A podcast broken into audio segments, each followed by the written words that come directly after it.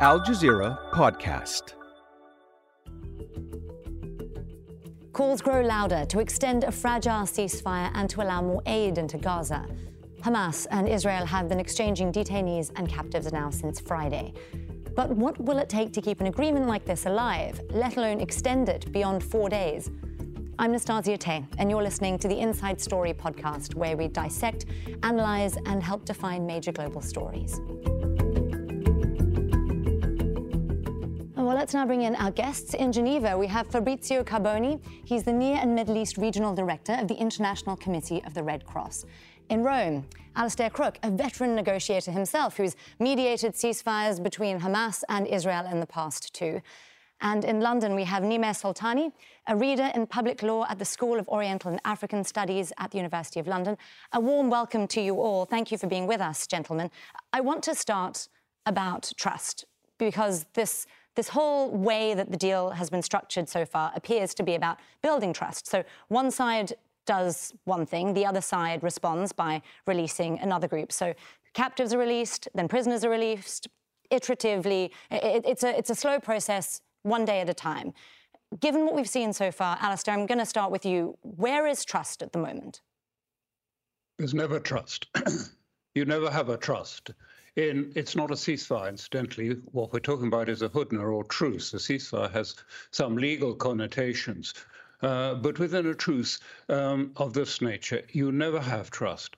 Um, first of all, there's always the problem of who who is speaking, who has the mandate. Now, it's probably pretty clear on the Hamas side that it's uh, Sinwar, not the people in Doha.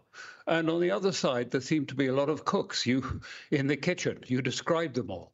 But the greatest problem with any ceasefire is to nail everything down beforehand and then it's passed over to someone like one of your guests here um, to try and implement it. But you need to decide. I mean, first of all, even simple things. Who are the people who are going to be exchanged? What are their names? Are they alive or are they dead? In one case, I had to do a negotiation and with Hezbollah. And of course, Hezbollah said, well, we won't give you proof of life because that will cost you you'll have to release some more hostages in order to get that proof of life. And then you have the whole, the details of it, when it's going to take place, what is the ratio? That is the most complicated. In the case of Gilad Shalit, it was 1,200 odd Israeli um, to one for one prisoner, uh, Shalit. Um, and um, so these are the main things. And always distrust, distrust. And by the way, there's already distrust about today's release. I mm-hmm. see that now it's turned around, and the Israelis are saying that actually it's Hamas who's not allowing the humanitarian convoys to go to the north. And yesterday it was um, Hamas who was saying it was Israel not allowing the humanitarian go- convoys going to the north. Uh, Alastair, you've said a lot there, and I want to dig into, into all of that. But, but let me start with the, the last thing that you've raised this he said, she said about who's obstructing aid. Uh, let me throw this one to you, Fabrizio. I understand the, the International Committee of the Red Cross. Obviously, you're involved um, with dealing with some of the, the, captive releases, but you are, I understand, also dealing with some of the deliveries of medical aid that's taking place in Gaza at the moment. Now, Hamas yesterday was saying something like only 65 of 340 aid trucks that had entered Gaza had actually reached northern Gaza. Hamas was saying that's less than half of what Israel had agreed. Fabrizio, what is the holdup at the moment? We're obviously hearing different things from, from both sides.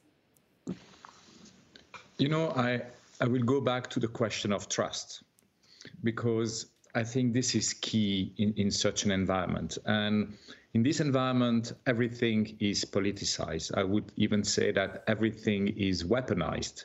And just your question about how many trucks comes in or not, who is responsible or not, is not just, uh, I would say, a neutral question. This is a question and an answer which has consequences. It has consequences on who is respecting or not uh, an agreement.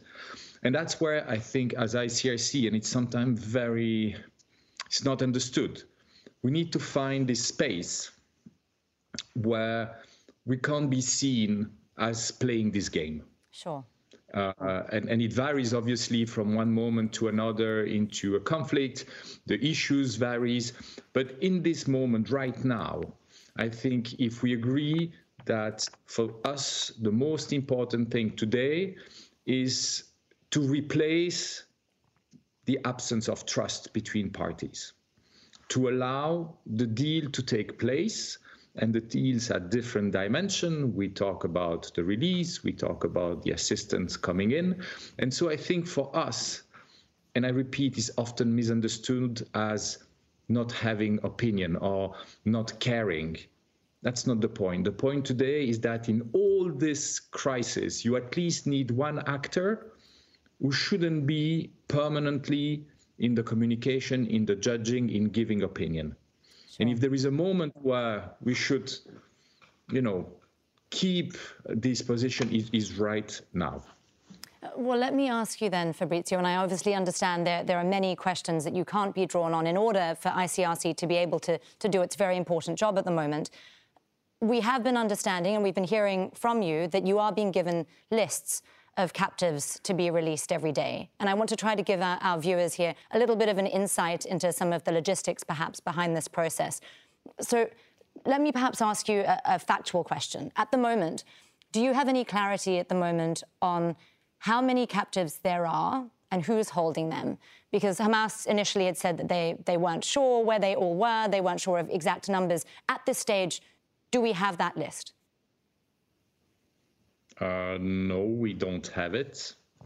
And it's day by day that it works. So every day we have series of instructions, a series of, of information on places, on, on uh, who is going to be released, when, how. But um, so far, we don't have this, this general overview on um, who is having who. So it, it's um, it's a day by day exercise, which is sure. obviously very complex. So we don't have this overview. And let me see if I can phrase this in a way that you're able to answer it. Do you have any sense of how the captives are being chosen? Obviously, we know that women and children were part of the deal. So, um, where we're talking about civilian captives at the moment, have you been given any sense of if perhaps those who, who might need more medical assistance, we've obviously seen a lot of elderly captives being released, if, if they're being prioritized, have any of those conversations been taking place with the ICRC? No, and I think this is a, an important issue, is that we don't have access uh, especially to uh, the hostages in Gaza. We have no knowledge of their detention condition. We have no knowledge on their well being. We don't know where they are. We haven't seen them.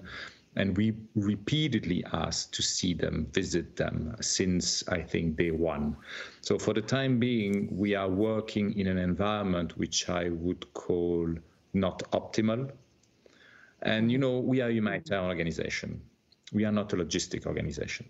And so, for us, it's, it's sometimes very difficult to only do part of our humanitarian work. And today, we do part of our humanitarian work because we cannot visit, we cannot provide proof of lives to the family. And also, by the way, uh, on the Israeli side, we're not allowed to visit anymore the place of detention. So we do our best in a very politicized environment, nothing to do with humanitarian action. We try, nevertheless, to preserve as much as we can a humanitarian space. Okay, thank you for that, Fabrizio. Uh, I want to throw a question to Nimer because we've been talking a lot here about trust. Obviously, trust was pretty hard to find to even get to this point. But as we see both sides continue to point the finger at each other in terms of, of I guess, smaller violations of what's perceived to be the deal, where is your assessment of where trust is? Could something as small as as a, blame game that we're seeing go on daily at the moment could that derail the process, or would it just potentially uh, or stop the idea of an, an, extension of the ceasefire? Well, obviously, the, the question of trust in the midst of a genocidal campaign against an essentially uh, civilian population is hard to find. So the question of ceasefire uh, is, uh, you know, broken down to kind of instrumental uh, element in a wider kind of uh, situation of onslaught. If you remember in the uh, uh, what's the so-called protective edge operation in 2014, we had a situation of uh, 17 ceasefires during 50 days of uh, military activity. And today, we, the question is, is this a, a short-term ceasefire or is it a long-term ceasefire? And the Israelis obviously uh, made it clear that it is a short-term ceasefire. The, the way I see it, there are three main challenges to the ceasefire uh, uh, holding up. The first one, obviously, that this ceasefire uh, from the Israeli side does not include any uh, cessation of hostile military activity in the West Bank. And we have at least six uh, Palestinians who were killed by Israeli uh, raids mm-hmm. in the past few days, and, and, since the ceasefire started. And we need to remember here the context of the uh, that set off the outbreak of violence on the 7th of October, which is that there was a violation of the status quo in Al-Aqsa and religious sites by the uh, far-right uh, uh Zionist uh, activists, including members of the uh, Israeli government, as well as the, the thousands of prisoners who are languishing uh, for decades in Israeli uh, prisons. And thirdly, the pogroms and the settlers' violence in the West uh, Bank. So if these con things continue, obviously that will uh, contribute to the fragility of any ceasefire arrangement. And then secondly, we have heard from the beginning uh, uh, of the ceasefire from the Israeli side, specifically the Minister of Defense, that they intend for this mm. to be a short-term arrangement in which yes. they continue the uh, what is essentially a one-sided onslaught in a situation of a gross uh, asymmetry of power uh, between the two sides. And the what the, what exacerbates these issue, issues is that we are in a situation that is somewhat uh, reminiscent of the 1967 war uh, inside Israel, in the sense that we have uh, a weak uh, political leadership, and Israeli uh, army generals are the ones who are actually setting uh, the tone. And behind them, there is a total mobilization of society, a society in war, with unrealistic uh, goals of eliminating Hamas, which became a cover for a, a genocidal campaign.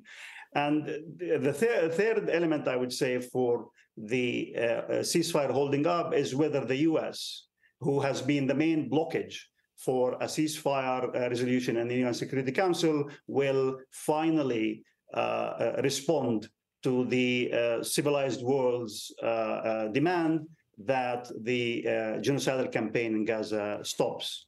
Nimer, I, I, want to get into the diplomacy in just a moment, but let me pick up on something you said there. You were talking about this ongoing crackdown that we've seen too in the occupied West Bank. We've seen escalating arrests since October the 7th, thousands and thousands of people. Now, also, depending on how the next few days play out, we've already seen arrests over the last two days. The number of people detained by Israel over the course of, of this four day ceasefire could actually end up exceeding the number of people released, depending on how it all goes, obviously. How is this deal at the moment being viewed in the occupied West Bank? Is this, I mean, it's obviously not a violation of the ceasefire because the ceasefire covers Gaza, but is it perhaps a violation of trust? Well, as you said, the, the, difficulty with the language of ceasefire, it, obscures a situation of occupation. As the ICRC and other uh, UN and uh, legal authorities have uh, repeatedly said since 2005, the so-called disengagement plan, that Gaza continued, continues to be an occupied uh, territory. And only recently, uh, December last year, the UN General Assembly uh, referred the situation of the legality of Israeli control over the Palestinian uh, territories uh, in the West Bank, Israel, and Gaza to the ICJ, the International Court of uh, Justice. So, and the problem with that is that the ceasefire language obscures the obligations of the occupying power towards the people of Gaza and uh, the West Bank and the rest of the uh, occupied territories, including medical and food supplies. So now the ceasefire arrangement is the one in which the Palestinians in Gaza are able to allow humanitarian uh, relief, allow uh, medical and food uh, supplies, even though even in the more generalized situation, it is Israel, in accordance with the Geneva Conventions, that should be allowing uh, that kind of access unimpeded. In fact, only a few years ago, in 2018, the UN Security Council uh, uh, decided that starvation and the unlawful denial of humanitarian access cannot be uh, uh, permissible tool of uh, warfare. Well, we've had, we've we had see... a number of different aid agencies and UN agencies also criticize the, the use of, of, starvation as, as potentially being used as a weapon of war in this case. I just want to get back to, to some of the nitty gritty parts of, of this deal and, and, just how it might evolve over the course of the next 48 hours or so.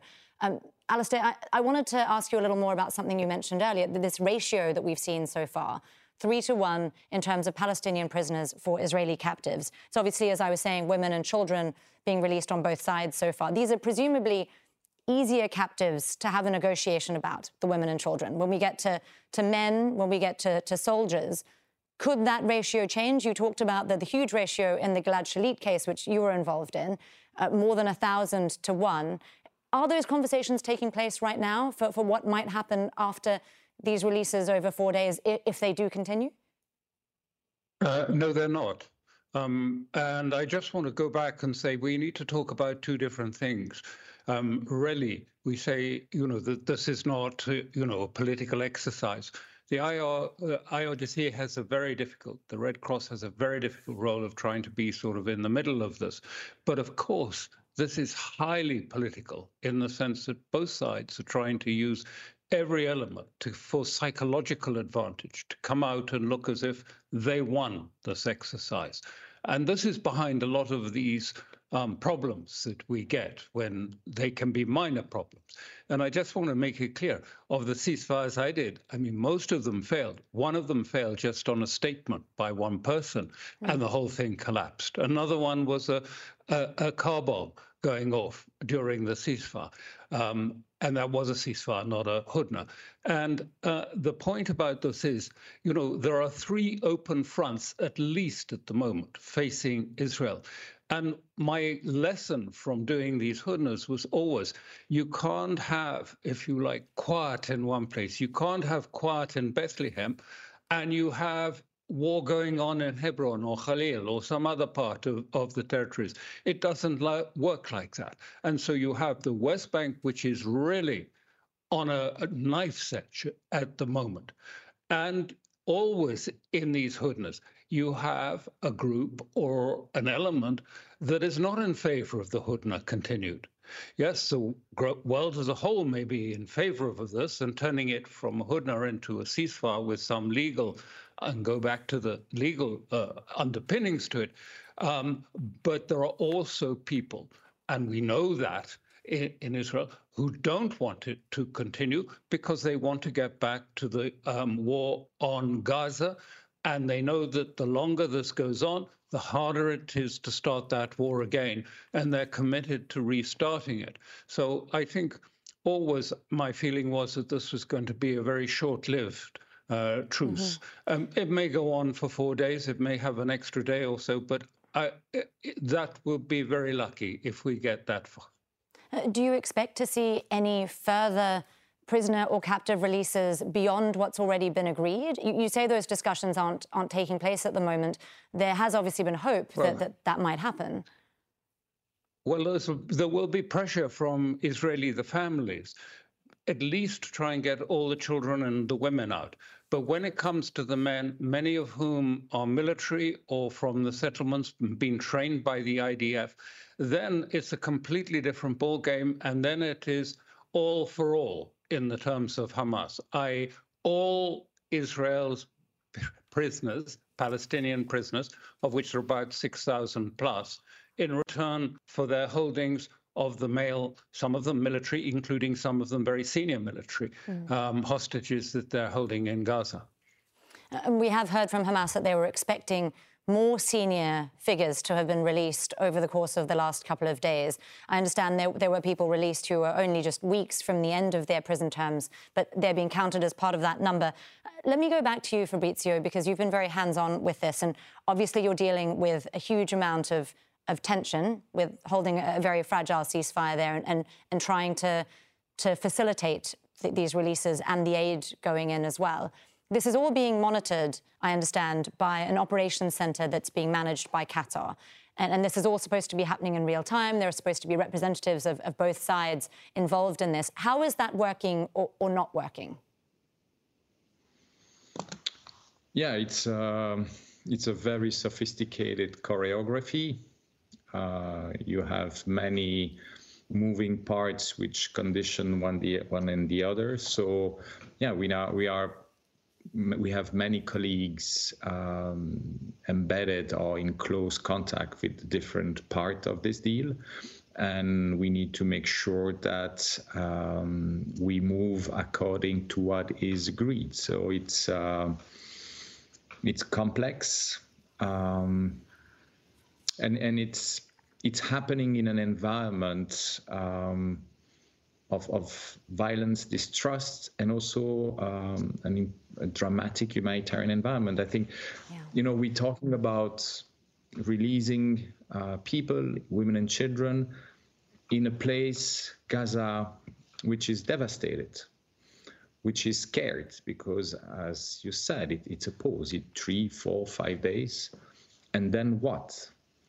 So it's um, emotionally also very loaded. It's also very tense um, because we don't do that in a vacuum. We do that in Gaza, surrounded by people who are really struggling every day uh, to stay to stay alive. So I, I think that while this focus on the release is important um, because it's an important humanitarian issue and at the same time, we shouldn't lose perspective on the bigger picture, which is the six weeks of unbelievable violence, mm-hmm. hundreds of thousands of people displaced, affected, and, and you mentioned it. There is also the West Bank. And what is really hard for, for us as humanitarian is it's not over.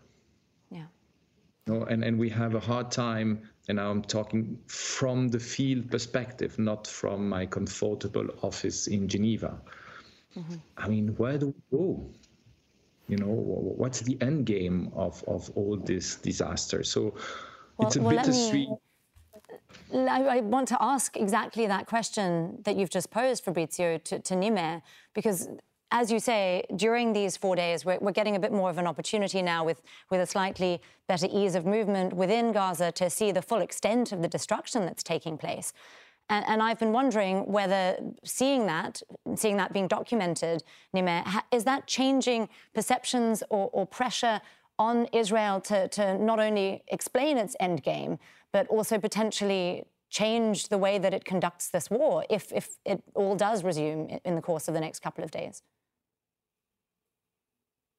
Allow me first to uh, make a comment on uh, Mr. Crooke's use, uh, repeated use of the word hudna. I don't think using the word hudna is useful in this context. I think it only mystifies the issues at hand. We could have used the Hebrew word hafuga, and the use of the word hudna here merely uh, obscures the context, mystifies it, and make it look as if, as if, as okay, if sorry, exotic. gentlemen. I, I, don't want to get into, into a semantics here because we, I don't want us to run out of time talking about this. So just to clarify for our viewers, hudna is a term that is often used, I understand, correct me if I'm wrong, by Hamas for an extended ceasefire of sorts, a, a phase within a broader phase that could at some point lead to some kind of reconciliation. So let's at this point talk about what, what may be to come rather than, than focusing necessarily just on the word? Yeah, I mean the word is ceasefire, and we need to be using this this word rather than make it look a little bit kind of uh, more uh, uh, unable to explain the exact situation. And it's it's in terms of your question with respect to the uh, Israeli uh, use of uh, um, virtually unlimited infliction of suffering on civilians in um, the uh, Gaza in particular, but also in the West Bank. Uh, the pro- the main problem is impunity. So there have been different uh, campaigns in the past in which Israel also violated international law in terms of war crimes and crimes against humanity and there was no uh, repercussions. There were no consequences, consequences. There was no accountability, despite the well-documented uh, uh, uh, violation of international law by different human rights organizations as well as the UN. So that's the first uh, issue here. That is, international law and international legal institutions are now uh, suffering a major uh, setback in terms of any form of credibility, but also the fact that Western powers, such as the US, the UK, Germany, but also the EU, are seen as enablers and complicit in the genocidal campaign that Israel is inflicting on, on Gaza. And so long yeah. as there is no more pressure being uh, uh, exercised over Israel, we will see that even the southern part of Gaza uh, being exposed to the same kind of horrendous Nimer, uh, I'm, I'm, going to jump in here. Yeah. I, am sorry because I, I, do want to ask Alastair one of the one more question around what we've been discussing in terms of what might happen after these four days, and also in terms of, of ex existing international pressure. Because one of the things that we've talked about a lot is what other parties are doing, but we haven't spoken a great amount about the agency of the Palestinian people, the, the people in Gaza themselves. And, and Alastair, as someone who's been a negotiator, who's been involved in a lot of these processes, at the moment, is there a sense of who might be the Palestinian representative uh, of the people, not necessarily of a different political faction, but of the people of Gaza sitting at that table in terms of trying to define their own future? Is there a conversation about that? Just very, very briefly. Yes. If you've seen the videos, I mean, it was so striking. The energy, the resourcefulness, the sense of um, solidarity when the uh, prisoners, the Palestinian prisoners, were received in the West Bank. I think we are seeing something very different. And let's not forget, this is also being seen by the rest of the Islamic world, and it's changing it. Yes, mm-hmm. it is changing it. It is creating a sense of cohesion, of communal effort. It is creating also a sense of national, a national project and an Islamic project together. The two have been separate for a long time, and mm. now we're seeing them come together in a very powerful way. And we'll see how those dynamics play out in the coming days and weeks and months ahead. Thank you very much for joining me here on Inside Story, gentlemen. Alastair Crooke, Fabrizio Carboni, and Nimer Sultany. And Fabrizio, we really wish you and the ICRC all the best with your work. This episode was produced by Damien Lay, Katia Lopez Hodayan, Veronica Pedrosa and Jimmy Getahun. Studio sound was by Alvaro Galan, Madrid. The program was edited by Andre Oosthuizen, Zena Bader, and Joe Frias. Do be sure to subscribe to the Inside Story podcast to catch every one of our episodes. Thanks for listening, and do tune in again for the next one.